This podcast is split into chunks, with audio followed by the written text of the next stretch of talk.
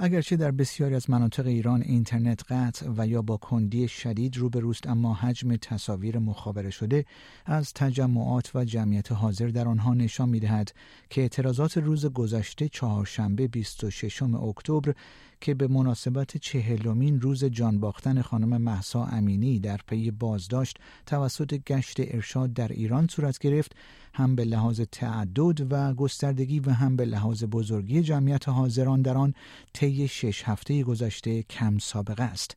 بر اساس گزارش ها مراسم چهلم خانم امینی با وجود تلاش نیروهای امنیتی برای بستن راهها در سقز برگزار شده است. سقز و دهها شهر ایران. روز گذشته صحنه تظاهرات اعتراضی و شعار علیه جمهوری اسلامی و رهبر آن علی خامنه ای بود.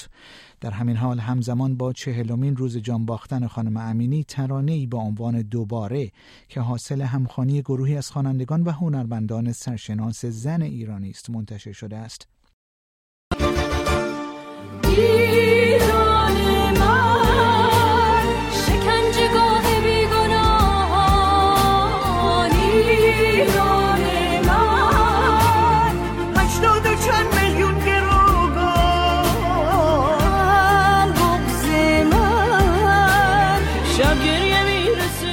گوگوش، لیلا فروهر، شهزاد سپانلو، دریا دادور، سوگند و شهره آقداشلو از جمله هنرمندان حاضر در این کلیپ موسیقی هستند که ترانه آن با الهام از جنبش زنان و معترضان ایران و با یاد کشته شدگان رخدادهای اخیر سروده شده است.